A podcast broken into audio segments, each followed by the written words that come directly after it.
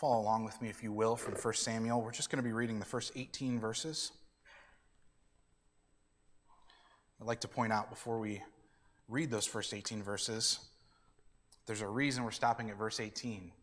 And you can feel free, after I finish reading, to glance down at 19 through 20 and ponder that as we go through the passage. Well, let's start at the beginning. There was a certain man of Ramathaim Zophim, of the hill country of Ephraim, whose name was Elkanah, son of Jeroham, son of Elihu, son of Tohu, son of Zuph, an Ephrathite. He had two wives. The name of the one was Hannah, and the name of the other, Peninnah. And Peninnah had children, but Hannah had no children.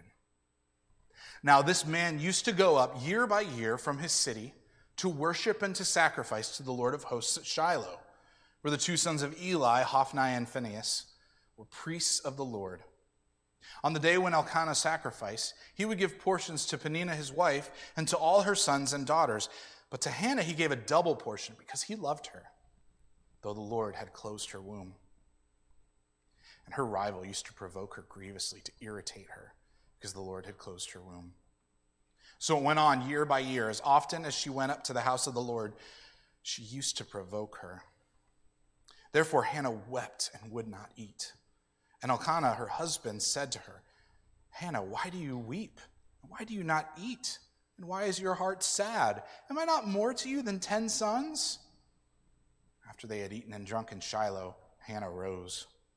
Now Eli the priest was sitting on the seat beside the doorpost of the temple of the Lord.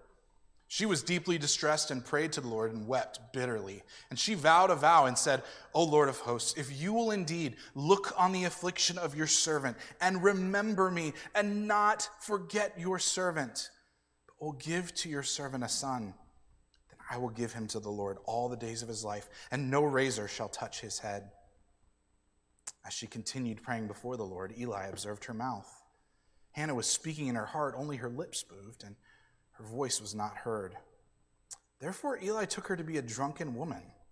Eli said to her, How long will you go on being drunk? Put your wine away from you. But Hannah answered, No, my lord, I am a woman troubled in spirit. I have drunk neither wine nor strong drink, but I have been pouring out my soul before the Lord. Do not regard your servant as a worthless woman, for all along I have been speaking out of my great anxiety and vexation. Then Eli answered, Go in peace, and the God of Israel grant your petition that you have made to him. She said, Let your servant find favor in your eyes. Then the woman went her way and ate, and her face was no longer sad. This is the word of the Lord. We are indeed thankful for it. title for this message is Peace in the Presence of the Sovereign King. Or, sorry, Peace in the Plan of the Sovereign King. And again, I want to pose that question that I threw out to you earlier. What should we do when God seems to forget us? Did you notice that word forget in Hannah's prayer? If you look down again, verse 11, O Lord of hosts, if you will indeed look on the affliction of your servant and remember me and not forget your servant. You might immediately think there's a theological issue in that question. God can't forget anything, He knows all things and he's not insufficient in his memory banks. That's true. The Bible uses this idea of God forgetting. In the book of Psalms, we see it in the, in the prophets, and certainly here with this humble prayer of Hannah, because it expresses the experience of the human heart. This is not a statement that is made by a theologically ignorant person in Israel. She knows that the Lord is limitless in all of his power. What she is expressing is words that express her experience before God. That is as if God had forgotten her. Perhaps for you this morning, you might be waiting on the Lord for something. You might be waiting for direction. You might be waiting for healing, be it physical, emotional, relational. You might be waiting on the Lord for provision. And the longer that we wait, the more prone we are to think and ask the question has God forgotten me? You know, after the book of Judges, which historically comes right before 1 Samuel, You can imagine that the people would be wondering the same question as well, in a sort of national sense. Because in the book of Judges, we have that cycle that you remember, right? That the people were sent into the land, that they would sin by worshiping idols. God would bring them under punishment through their enemies. They would cry out to God. He would bring a Savior, a judge who would deliver them from their enemies. They would have a short period of peace and obedience to the Lord and then start it all over again. Sinning through idolatry, captivity of their enemies, sent, crying out to the Lord, sending a Savior, peace, and then sin all over again, over and over and over again. And what Samuel gives us is, in one sense, a turning of the page from that period where that cycle would continue. So now we're, in some ways, you see the cycle in a similar fashion, but there's going to be a definitive change in what God provides. No longer a judge, but a king. And the way the people respond will be very similar, but it may also be that during times where they are being abused by their enemies, where they're constantly at war, they may have been asking the same question Has God forgotten us? Even in humility, that question is asked. This is not a sinful question. The psalmist often asks it, and often asks it in the context of his own right standing with God why is it that God seems to have forgotten my plight and my problem? This is part of what we'll learn from Hannah in this passage. You might break down this passage into three sections as well. The first eight verses being Hannah's problem, verses 9 through 11 being Hannah's prayer, and then verses 12 through 18 being Hannah's peace. So 1 through 8, Hannah's problem, 9 through 11, Hannah's prayer, and 12 through 18, Hannah's peace. We're going to take some time to just look through the overall arcing story of this, these first 18 verses and see this call that we might find peace in the plan of the sovereign king, just as Hannah has. Well, did you notice that this book doesn't start off with Samuel himself, nor does it start off with David or Saul? It starts off with this guy named Elkanah, who really we hear about in the first couple chapters, and then he never shows up again. Who is Elkanah in relation to somebody like Samuel? It's just his father, right? Well, that's a significant thing. But if you're reading this as the people of God, and perhaps it's the people, the original audience, perhaps, and thinking about the history of your own people, and perhaps if you could, in one sense, just erase your mind from knowing what's going to happen in this book, you know that First Samuel is about bringing a king for Israel, God providing a king. You might open chapter 1 and say, maybe this Elkanah guy is going to be the king. No. Okay, maybe his son is going to be the king. Still no. But Samuel is going to play an important part in all of this. We learn about Elkanah. There's some interesting historical background here, um, partially because Samuel ends up acting as a priest, but we see from his father's lineage that he's an Ephrathite. That means he's from the tribe of Ephraim. He's not actually allowed to become a priest if that's true. Interestingly enough, there were some Levites, that is the tribe of Levi, who were the priestly tribe, who settled in Ephraim. And so, in one sense, some historians believe that Elkanah may have, in fact, been a Levite and that he was called an Ephrathite because of where he lived, and that that might explain Samuel's devotion to the priesthood. That's neither here nor there for us this morning, but some interesting background. We move from Elkanah over to Hannah, his wife. Now, if you look at verse 2, you'll notice that Hannah is mentioned first. Why is that? Besides the fact that she's our central character in this story, why do you think Hannah was mentioned first? First wife? Yeah, But this is what we kind of surmise from this that Hannah was the first wife. And we see in verse 2 the initial problem already. After he's presented in his lineage, and then it says in verse 2 he had two wives. Now, kings are told not to have multiple wives. There's, there's a couple mentionings of commands regarding having multiple wives, but overall, it was pretty well accepted in Israel as it was in the nations around them.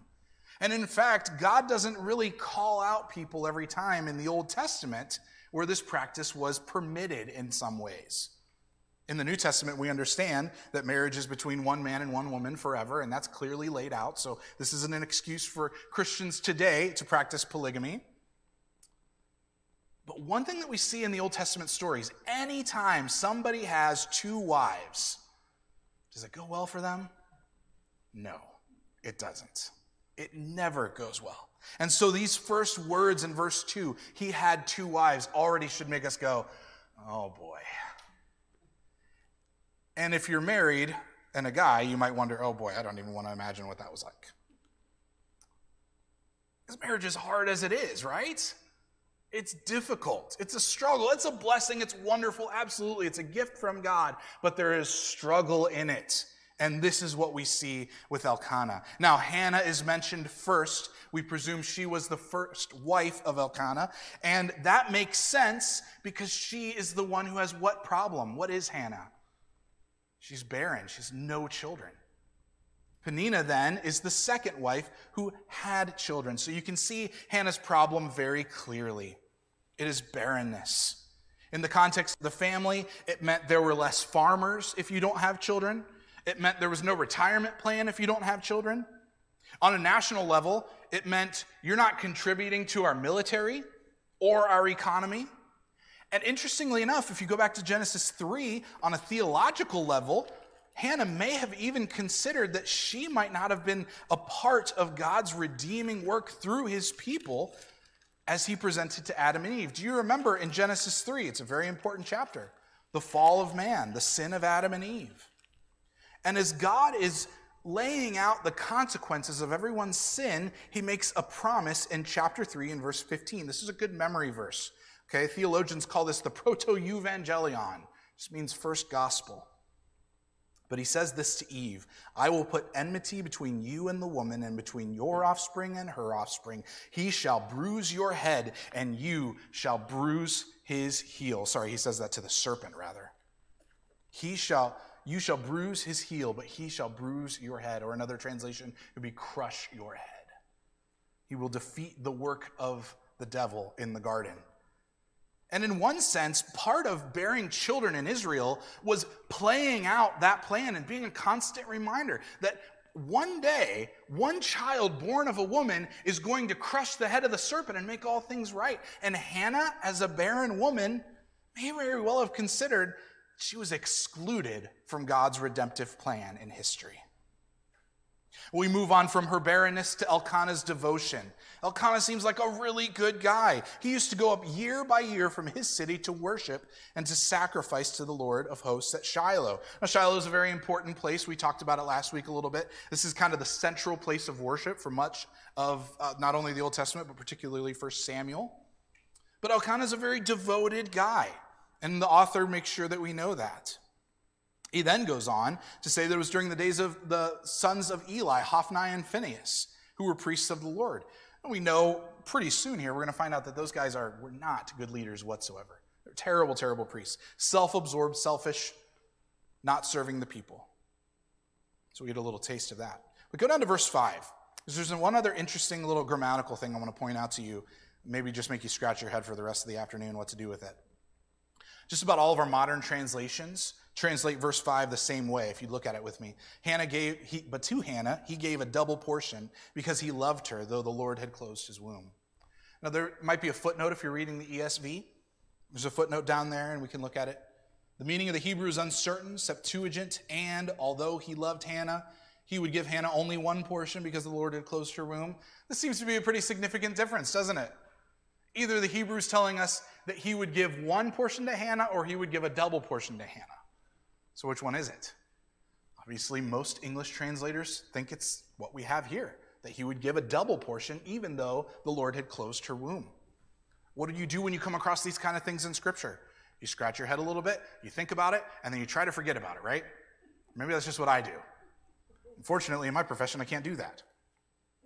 Well, what are the alternatives here? Either Hannah got a double portion or she got just a single portion because she had no children. She had no one to share it with, right? Or Elkanah says, I love Hannah and I'm going to take this opportunity to make sure that she knows that she's my favorite.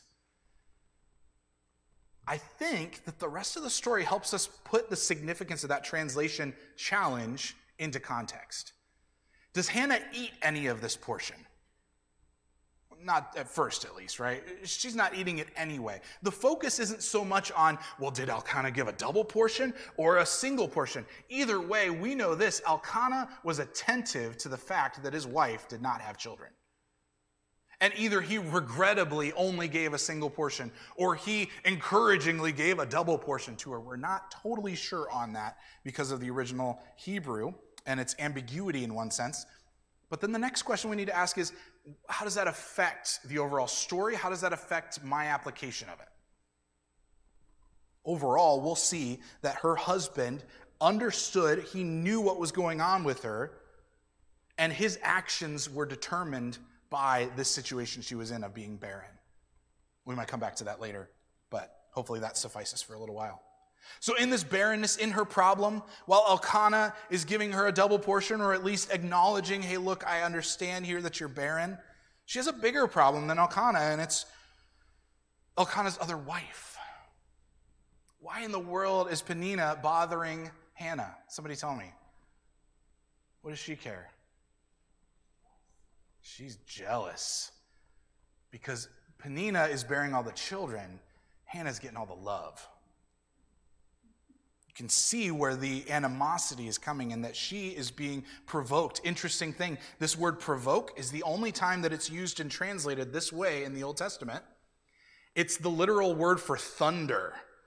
Peninnah used to thunder at Hannah. Nowhere else in the Old Testament is it used as somebody speaking to another person. It's always in reference to literal thunder. So is kind of an interesting grammatical note there, too, to express the severity of these provocations. And so Hannah has this problem. She's being provoked, and particularly the author points out, you know, she had to live with this reality every day, didn't she? Every day she would wake up and say, I'm the barren wife. There goes my husband playing with not my kids. Can you imagine? How heartbreaking every single day. And then on top of that, if Peninnah wasn't bothering her all the time, we know specifically that she really laid it on thick anytime they did what? Anytime they went to worship. I mean, can you imagine getting in the van with your husband and his other wife and the whole way to church, her going, I don't even know why you're coming with us. Why are you coming to worship? God has obviously forsaken you. You should have stayed home. If you would have stayed home, you could have gotten things ready for a Sabbath meal. On and on and on, the whole way to church, every single year, she experienced this as she went on her pilgrimage with her husband. So we move from Hannah's problem to Hannah's prayer in verses 9 through 11. She goes to the temple. This is a very interesting word here. I remember reading this last week and going, hold on a second, there's no temple yet. The temple doesn't get built until uh, David's son is born, Solomon, and he builds the temple, right? Well, this word seems to just connote the idea that the tabernacle, the tent of worship, was being used, and that there might have been a physical structure around it. That makes sense, right? It was basically based in Shiloh. So the author uses the word temple pretty simply here. But she went up to the temple, and verse 10 says she was deeply distressed and she wept bitterly. She poured out her heart to God and made a humble vow that would cover the entire life of her son. All the days of his life, I will devote him to the Lord, and not a razor will touch his head. What does that mean? That he would be a what? Nazarite. This is a Nazarite vow. The Nazarite vow could be taken on by anybody, and it could be taken on for a short period of time, a long period of time, but this was unique. This was a lifetime of a Nazarite vow. Samuel not only would be a very hairy man, but he would spend his life in the service of God and the priesthood. That was Hannah's prayer. Let's look at Hannah's peace. Ultimately, she finds the call of our passage to find peace in the plan of the sovereign king. It's fascinating. Eli proves himself to be a pretty lousy pastor in this moment. Again, I think we said this last week. If you came to church on any day that the church was open and you decided to sit in the pink chair and stop and pray, and I came and I was like, What are you doing here? Are you drunk? What are you? It's, it's Tuesday. You're not supposed to be here. This is kind of the attitude that Eli had. He immediately resorted to the fact that she must be doing something wrong. So spiritually oblivious to the fact that she was in prayer. Don't you think that a man of God would be able to know if somebody was praying or not? Clearly, he has trouble with that. She confesses what's going on. I'm pouring out my heart to the Lord. He says, and this is very fascinating too, one more language thing, and then I promise I'll stop. But Hannah has used a very personal word in describing the Lord. She's been talking about the Lord, right? She's, she's using his name, not in vain, but as a closeness, as she's drawing near to him. And what's fascinating is when Eli responds, if you look at verse 17, he says, Go in peace, and the God of Israel grant your petition. He uses a very formal and distant title for God. It's not wrong to say he's the God of Israel. But it would be kind of like if you, in your prayers, instead of bowing your head and saying Father in heaven, or however you address Jesus the Father, what personal language you use to say, Oh God of Israel, it would be, it would be sort of a distant kind of notion. And that, that's very indicative of where Eli is as a priest. And yet Hannah finds peace in the plan of God, and the fact that He is sovereign.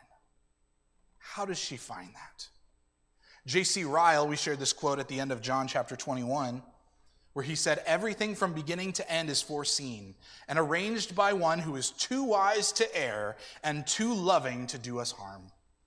That has become a prayer for me so often, reminding myself God is too wise to make a mistake, and he is too loving to do me harm. Even though life may seem to be harming me, even though circumstances that he's allowed seem to be coming against me and messing up everything I want to do. God calls his people to look to him for peace and purpose in his sovereign plan, not in ours. Not to get lost in our own expectations of what things should look like. And that is what Hannah discovered. Why is it so hard for us to discover it? Because we look to our own means of finding peace. We look to things in the world and try to find some way, if I can get this figured out, if I can figure out this barrenness issue, I mean, it's fascinating to think about I don't want to go too deep into the idea of uh, you know the, the science of today and how people can get assistance in, in pregnancy and, and dealing with this idea of barrenness today. But it would be fascinating to zoom Hannah forward to 2023 and think, well, goodness, there's all sorts of helps, there's all sorts of medical things that can be done so that you can bear a child.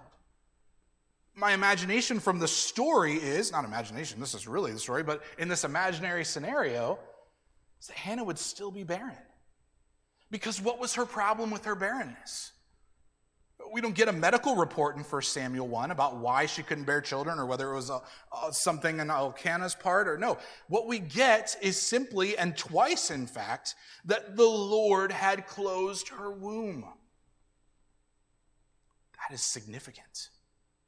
And it may be why we are tempted often to look to other means to find peace. Because in our feelings of forgottenness before God, we may even have some good theology. Well, God, you're in control of all these things. I believe that and I know that.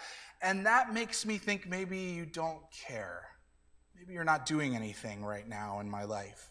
Maybe you're not helping me find that direction or the healing that I need or that provision financially, emotionally, whatever it might be. Church, I want you to remember what Paul said in 1 Corinthians 10 11. I said this again last week, and we're doing a lot of review, but it's on purpose. 1 Corinthians 10 11, Paul says that these things that we read in the Old Testament were written, they were an example, but they were written to us for our learning. Hannah's story is for you today to consider and for us to consider in looking at that story and putting ourselves a little bit in her shoes and then taking her kind of story and recognizing that, hey, our shoes kind of fit the same here today in a lot of ways. We need to recognize the deceptiveness of sin.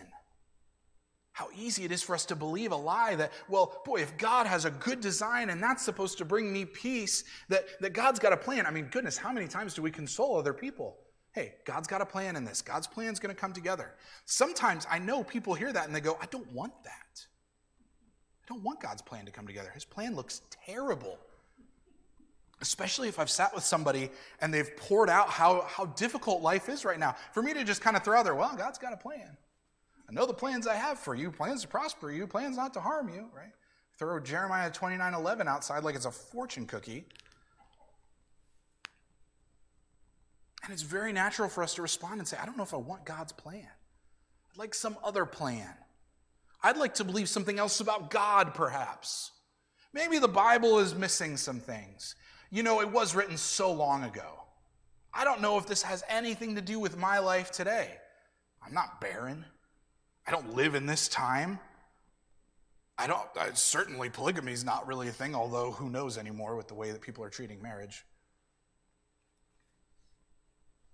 Maybe you don't, maybe you do, or maybe you have struggled with barrenness or infertility. Maybe you struggle with singleness. Maybe your struggle is just in finding meaning or purpose. The thing that you know is missing in order to find that kind of peace that the Old Testament in Hebrew calls the shalom, this ultimate goal that was so important that they would use it as their greetings. You know, like in Hawaii where they say aloha, they would say shalom as a hello and shalom as a goodbye. Peace was a very central notion in the lives of God's people. Look at Hannah's prayer in verse 11. Look at her verbiage that explains this plight. As we said earlier, the human experience is expressed in prayer. And she says in verse 11 in her vow, O Lord of hosts, if you will indeed look on the affliction of your servant. Almost as if what she's asking God to do in her prayer is to say, hey, turn your eyes over here you know, look, we do this with our kids, right? We're like, hey, you need to pick these crayons up. No, they're right here. And you grab them by the shoulders and go, right there, right? In some ways, we have that kind of attitude in prayer. It's tempting to be like, God, hello. Do you know I'm here? Can you turn your eyes upon me? And can you remember me? Again, this isn't necessarily a sinful prayer, but it could be. We could start to really wonder God, do you remember? Hi, it's me, Nick. Remember me? Don't forget me. It's a pronouncement of God's weakness, perhaps. It's a pronouncement of God's carelessness. It's the reversal of that J.C. Ryle quote that I love so much that he's too wise to err and too loving to do us harm. Maybe he's not those things. Maybe he isn't too loving. Maybe he isn't as wise as God's word says he is. And so then come in three different offers in Hannah's story. Three different offers, three different misunderstandings that could lead into idolatry.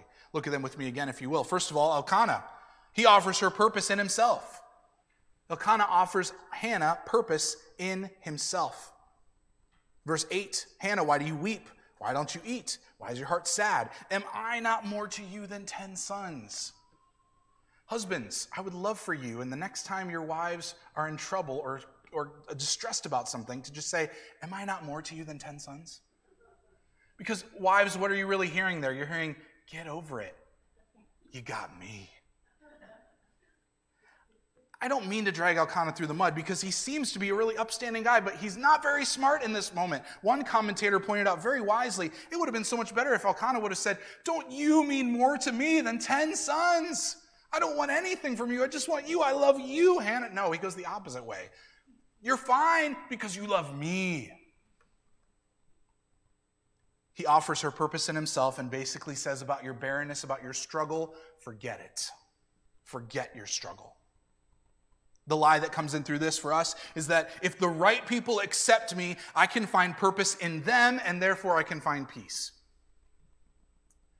I'll just use myself as an example if I get the right kind of response to how the sermon went or how the service went or something that people like, then I know I did a good job. I better not live by that standard.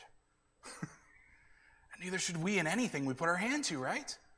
At the end of the week, if your boss just walks by your, by your desk after you've done a huge project for him and he says nothing about it, how tempting is it to be like, goodness, I don't think I matter here? What's my purpose? But maybe if the right people will accept me and praise me and, and you know, and maybe in one sense even remind me of how lucky I am to have them around in Elkanah's case, maybe then I'll find peace and purpose. Secondly, Peninnah offers her thunderous insults. Whereas Elkanah says, forget your problems, Peninnah says, remember your problems. The temptation is to believe that if the successful people thunder at me, I can never be free from my brokenness. All those people at work, all those people in your neighborhood who have the perfect families, have the perfect jobs, whose cars never break down, who always seem to know how to say exactly the right thing at exactly the right time, and their marriages seem to be absolutely perfect. If the successful people thunder at me, I don't think I'll ever be free of my brokenness. Not until I am like them or until they fail right? I've used this illustration before, but the number one thing to do when you walk out of a college S exam is to sit in the hallway and pray that somebody comes out just as fast as you did right after that exam. And then as soon as they come out, you want to hear not how good they did, right? You want to hear that they failed, that they bombed that test, right? Maybe you didn't. You're very smart people, right? But when, particularly when you've had a difficult exam, it's not that you want to go in there and be like, boy, I sure hope that my buddy did a good job on that test because I know it was tough. It's, I hope they did just as poorly as I did so I can feel what? Better about myself. The successful people are thundering at me. I can never be free from this brokenness. Thirdly, Eli offers her an accusation. Whereas Elkanah offers her purpose in himself, Peninnah offers her thunderous insults, and Eli go ahead and accuse, goes and accuses her. Are you drunk? Are you out of your mind? What is wrong with you? Have you made some poor decisions that have led you to this instance? The temptation may be then from Eli's story here in Hannah's story that if I can't find peace before the Lord, maybe the world has something else for me. Maybe I can pour into my life something like alcohol, something like pornography, something like gambling, some other temptation, some kind of self absorption, right? That, that God Himself is forgetting me, is not even looking on me, and that the man of God tells me, You must be drunk if you're here at nighttime before the temple of the Lord. I wouldn't expect anything else from somebody like you, Eli says. It foreshadows the forthcoming issue that Israel as a nation will have in 1 Samuel chapter 8 and verse 5. They call out to Samuel. They say, Look, you're old. That's a really nice thing to say to start with. You're old. Your sons don't walk in your ways. Now appoint for us a king to judge us like all the nations. The thing that we've been missing is not our exclusivity from worldliness, but we've been missing the inclusion of worldliness. That there are good things out there that if we could just bring them into the church, into our individual Christian lives, maybe then we won't have these problems. This is not as idiotic as it sounds. It is pretty idiotic. But notice at the beginning in that verse 5 of chapter 8, he says, You're old. You're not going to last forever. Your sons don't walk in your ways. The men of God, the people of God in my life, are failing me. They're sinful just like the rest of the world. So give us what the world has. Let's get drunk. Paul says, If Christ is not risen, then let's eat, drink, and be merry because tomorrow we what? Die. It's all over at that point. And so, through our despair and receiving lies, pride creeps in, and we know how God responds to the proud. He opposes the proud. Part of the big message in 1 Samuel is that God opposes those who would stand up to him and say, I am something. I have figured something out. You see, it starts with Hannah being in a place of brokenness, in sorrow, and in loss. And there's a danger that that brokenness and sorrow and emptiness could turn to something outside of who God is for his people. Turn to something worldly and say, I'll find my fulfillment in that, and I will dive headfirst into it. And it's a danger for the people of God today, just as it was then. When following Christ doesn't bring our preferred results, we so easily try to seek peace elsewhere. And I know uh, this could be, you could say, well, there's not that big thing going on in my life like this, but, but don't you let the little things kind of get you down? Don't you let the little things kind of become idols? When you need to replace the brakes on your car and you realize, oh my goodness, I'm not going to be able to drive to work today. And, and you take your car to the shop and they say, well, there's something else wrong with it. And you go, good grief, my life is not going to get back together until this car gets back together. It's a little thing, but it becomes a big thing when we allow them to take the place that God alone is to inhabit for us. So let's look at Hannah's big turning point. One commentary, commentary the um, author says, Power does not rest in position, but in posture. Look at Hannah's posture in verse 9. After they had eaten and drunk in Shiloh, Hannah rose. This is the turning point for her. Eli was sitting out there. Yes, this is all true. Verse 10 she was deeply distressed and prayed to the Lord and wept bitterly. She goes out, and in her own words, she says, I am pouring out my heart before the Lord. When she felt powerless, she changed her position, her posture. She went to a posture of prayer. So we too must rise and go to Christ with all of our needs, big and small. Not just because, yes, He does want to satisfy our needs, but if we don't run to Christ with our needs, if we run somewhere else, or if we just kind of say, ah, these things are not a big deal to God, or, or they're not spiritual, however we categorize them, they can so easily become sin. And I think that Hannah's moment of rising and going to the temple is not just her realization like the prodigal son who, remember when he came to himself and says, Good grief, he didn't say good grief, he said, Boy, all the servants in my father's house have bread, and I'm sitting here trying to eat this pig slop. I'm going to arise, go to my father, and I'll say, I've sinned in heaven's sight and before you. Take me as one of your servants. That is true in Hannah's life, but I think she's also at least teaching us. There's a danger that if we don't rise and go to Christ, we will rise and go somewhere else. God's sovereign plan in our lives is not meant to deter us from action, but to spur us into action, to cause us to rise up and say, I'm going to God now. I'm going to prayer. Enough is enough. I've been listening to the thunderous um, anger of my my husband's other wife. I've been listening to his attempts at consoling me. I've even been listening to the religious people in my life. I'm going to start listening to God. I'm going to go straight to him. The question from the beginning, then, of what do we do when it feels like the Lord has forgotten us, turns into the true question Has the Lord forgotten you? Hannah realized the temple of the Lord is right there, and I could go there and pray. God is accessible to me. And, church, is He not accessible to you today? Because Christ has torn down the dividing wall between us and God and given us perfect access so that even as the words escape my mouth, you could be going to the throne of your heavenly Father in prayer. That as you get in your car and drive home, you could be communing with Him. You say, Lord, I just, I don't know what's for lunch. I don't know what to do the rest of the day. Would you please help me in the little tiny things? And then would you help me in the huge things?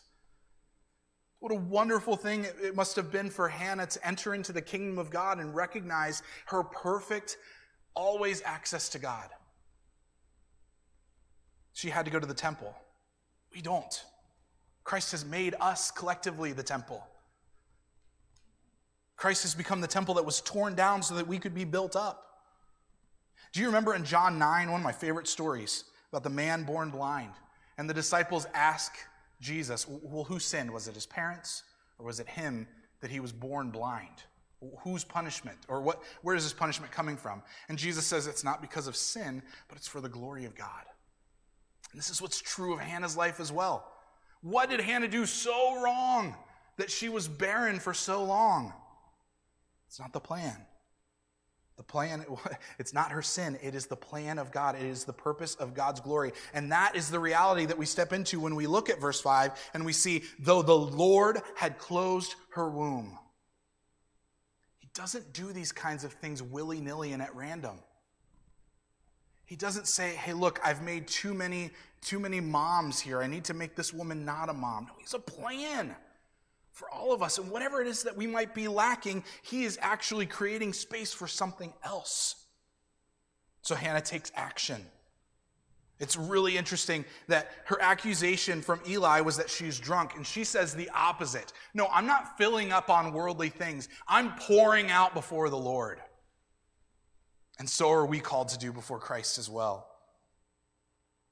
And she found peace. She avoided sin in this whole story, which is commendable because our sin cuts us off from the peace of God. Colossians 2:20 says that through Christ God reconciled to himself all things whether on heaven or in earth making peace by the blood of his cross. Church, whatever you're facing, big or small this morning, you have peace with God through the blood of Christ that is available to you. It's not dependent on your experience, it's dependent on whether God says and does what he says and does. Christ has afforded us peace and a purpose because of the cross. He has not forgotten us.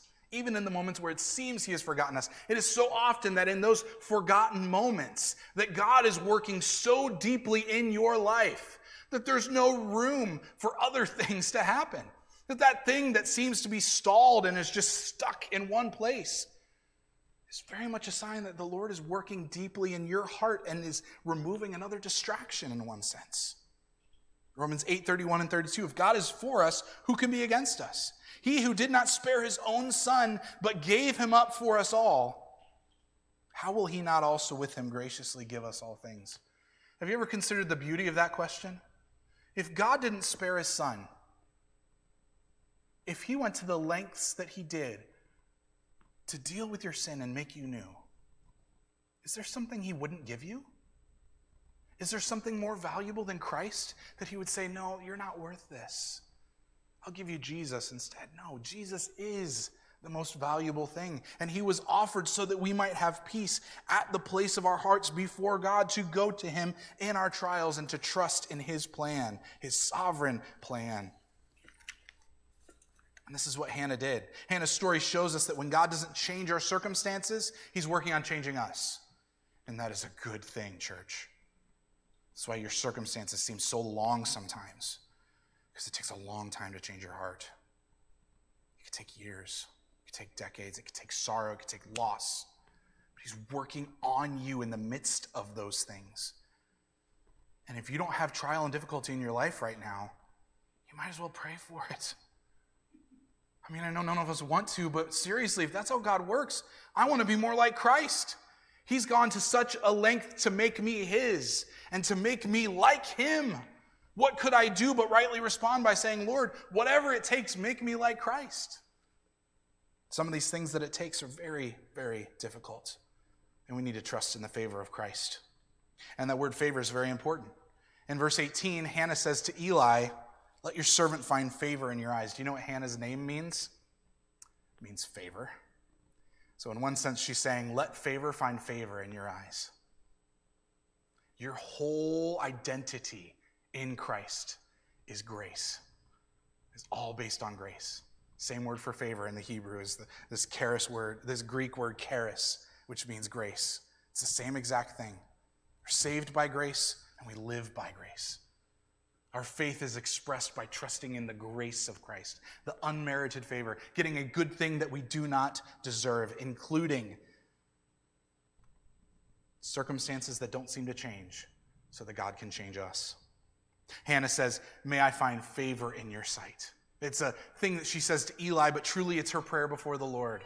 I've made a vow. I'll offer my son up. I'll, I'll relinquish all those things the retirement plan, the farm hand, um, the uh, my participation in the national goal of military and economy. I'll forfeit all those things because that's not really what Hannah found that she wanted. What she wanted was to live a life that was pleasing and glorifying to God. She wanted to be a part of God's sovereign plan, laid out all the way in chapter 3, verse 15 of Genesis, and brought to this moment today for her. She was looking to find favor, and in that she found peace. Hannah finds peace in the presence and plan of the sovereign king of Israel, not in the resolution of her problems. And so she offers up all the earthly benefits of having a son. She goes, You know what? All the reasons that I felt sad that I had no son, I don't even care if you meet those. I just want to do something that's glorifying to you. And that is the change that he was working in her, and the change that he's working in us. Christ shows us that contentment and peace and purpose is available in him, even if our circumstances don't change. And it is God's good design in withholding something good in order to grant us the ability to find peace in his eternal plan today.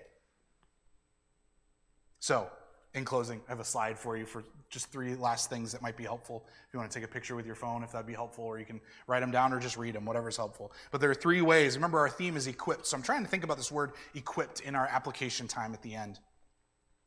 Three ways that we are equipped for peace in the favor of Christ, then. First of all, we have freedom from worldly approval or standards. We don't need to put our hope for approval, our hope for prosperity, our hope for acceptance in a spouse, in a neighbor, in a coworker, in any of those things. Now, it's good to have a good reputation, right? Paul calls us to have a reputation of love and to, as much as it depends on us, live at peace among amongst ourselves. This is not don't walk out of here and get all angsty about your faith, right? you know, don't turn this into like only God accepts me and I don't care what you think. No, but be free from worldly approval and worldly standards. When the world around you says, hey, you're as good as dead if you don't have a child. This is what the Jewish Talmud said, the teachings of the Pharisees. If you were barren, you were as good as dead. Whatever the world says, if you're this, you're as good as that. You can be free of those things by trusting and being equipped by the peace that we find in Christ. Secondly, we have freedom from needing circumstances changed. This is a hard one for me because I, I love to know how to pray for you. And there are times that I want to express to you this truth, and so I'm just going to do it now. Sometimes it's those circumstances that you say, This is what I really need prayer for, that God's not interested in changing just yet. Not that you shouldn't pray for them. Hannah prayed for her circumstances. But notice why we stopped at verse 18. Do you remember I asked you to look at the next few verses? Because we don't get the birth of Samuel and, oh, everything was happy. This is my problem with some Christian movies, right? In the end, well, goodness, it's such a hard life, but then they became a Christian and everything was perfect. Everything was fine, right? That's not the experience of the Bible.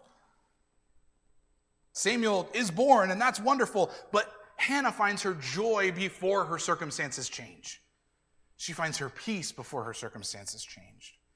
And in Christ, we can be equipped to do the same. Last thing, we can have freedom to pour out prayer to Him who pours grace on us. I mean, it's a wonderful thing to know that when we go to God in prayer, He is not interested in passing you crumbs from the table.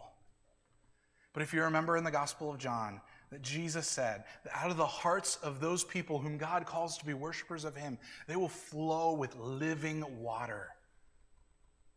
That is the grace that He pours out on us, the favor that we have in Christ. Being accepted in Christ doesn't mean that you are a second rate believer in any case. You are not the barren wife in compared to anyone. We are all sons and daughters of the Most High God, joint heirs with Christ. And so we have peace through the favor we share in Him. Would you bow your heads and pray with me, please? Our Father, we thank you for your word this morning. We thank you for the power of it, for the truth of it. We thank you, Lord, that through it we might find peace that passes all of our understanding because it can't be manufactured anywhere else. Help us, Lord, to adhere to your plan, to trust in your sovereign will, to know that you are indeed too wise to err and too loving to do us harm. I know that's a hard thing for some of us that are going through some really difficult things, maybe today, maybe in the past. Lord, remind us of your past faithfulness. Remind us of our hope of glory that one day we will indeed see you face to face. And we will say, You have done all things well. You don't make mistakes. Help us to trust you. And would you receive all the glory for it? In Jesus' name, amen.